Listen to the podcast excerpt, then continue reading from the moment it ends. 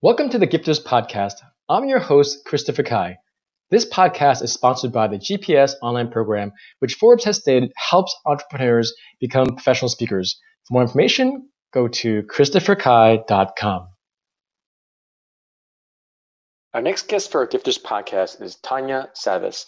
Tanya is an entrepreneur, a salesperson, a freelance writer, editor, and she is a master's student in marriage and family therapy. Tanya, thanks so much for being on our Gifters podcast, where your story is a gift to the world. Thank you so much for having me, Christopher. I am super excited to do this podcast with you. So just off the the beginning, I'm I'm a bit biased because I love writing, but like good writing. So the first time I saw Tanya's LinkedIn profile, she just had a, a great way to write things because in life and in anything, frankly, you have to stand out. So Tanya, how did you not just know how to write or understand how to write, but like from a sales copy standpoint, you really stood out because you didn't just say, "Oh yeah, I'm a great salesperson." You used very specific examples of the things you sold. So was that a childhood dream you had or a, a mentor or your family members? Like how did you get so good at writing? So the writing part purely comes from being a nerd since birth. Um, my parents raised me to be an intellectual. They would not allow me to watch any modern movies or TV. Um, so I was raised on books. I was an only child. I had to use my imagination a lot. And the way that I learned to write, honestly, is just from reading vociferously throughout my life. Um, and then completing my undergraduate degree at St. John's College in Santa Fe, New Mexico. Um, our cu- curriculum was solely writing and reading based. There were no tests for all four years and we studied the classics of Western literature, philosophy, mathematics, um, laboratory science, ancient Greek, and French, all the way from the time of Plato. Um, so we like translated Oedipus out of ancient Greek and then came up through the time of Virginia Woolf. So and, and, you're telling you're telling our listeners you, you like that? um, I, I don't I don't know that I'd want to do that four years again, but I'm really glad I did it once. yeah, because it seems like it's that's almost like a medical school curriculum for writers. Because, like I said, for me as a business writer, I know how to write, but with your writing, it's just very in depth, which allows you almost as if like you are trained as, as an opera singer, and I'm asking you to sing a pop song because it just seems like your level of writing is just so phenomenal. So I was curious because for listeners, just make sure you find people like Tanya to help you with your projects and your businesses because if not, you just don't look or sound as good for your clients. Yeah, I mean, um, I really like the way that you described that, like being an opera singer and then um, being asked to sing a pop song. I think that a lot of business writing lacks depth. And so that's one of the things that I try to bring. And then being trained in sales, like I've had some really phenomenal um, mentors and been trained in some really phenomenal sales tactics over the years throughout my different jobs. Um, and being able to put the writing aspect, the depth of writing, and that love and passion for it together with sales knowledge, I feel like is a really unique thing. And I'm super excited that I'm able to do that. That's great. Now, do you actually enjoy the sales writing? Because if you're such a passionate person, more on the art side, do you actually still enjoy? Because the sales copy is a little different feel, you know? Absolutely. Um, I actually I love sales copy. Um, so there's two things I love. One is the psychology aspect behind it. Anytime I can take language and get language to work for me to allow me to influence others, I think is fantastic. And that's, you know, so I'm a, also a master's student of marriage and family therapy. And um, as part of that work, I do clinical work with clients um, and I help them to process their emotional um, and mental turmoils um, and move forward in their lives. But so just being able to use language effectively, whether it's speaking or writing, is so powerful. And then the other thing that I really love about sales writing specifically is that it's very readable. Like it's it's intended to be a readable thing that engages you. So, of course, there's like sales emails, which is one thing. You kind of write this script, test it out. You get to do that like A B sort of testing where you tweak things and see what the response is. But then with other projects, like I just edited an ebook for a CEO of a consulting company out in Boston.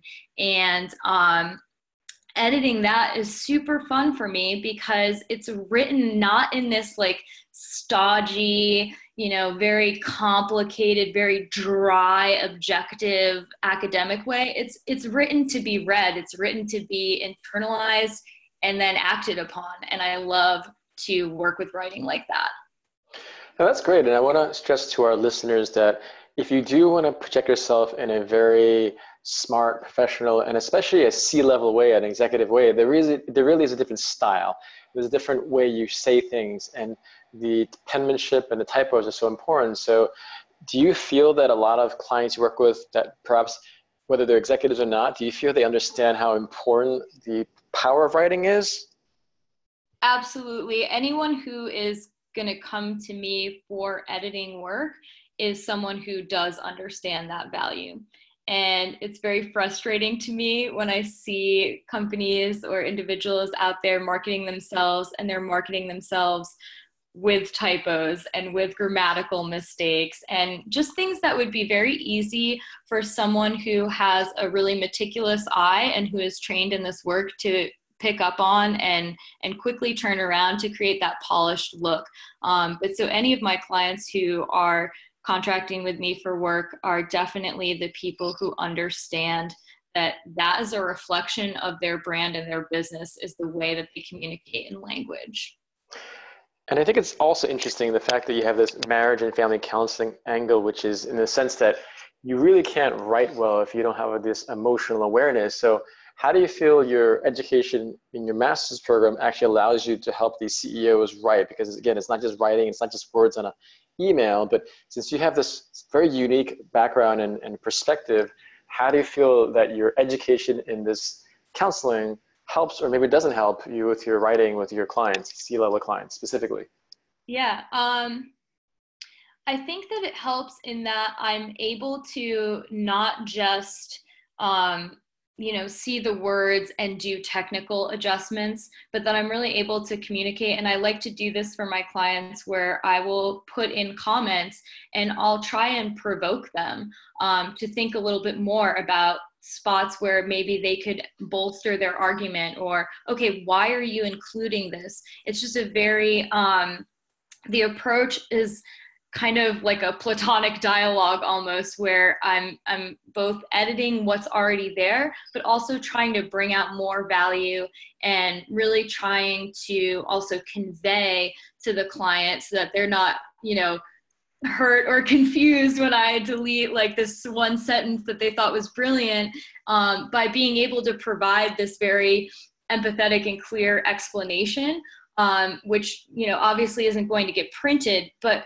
for the relationship between me and the client it's super helpful to be able to have that dialogue um, that is apart from the actual work that is the finished product if that makes sense.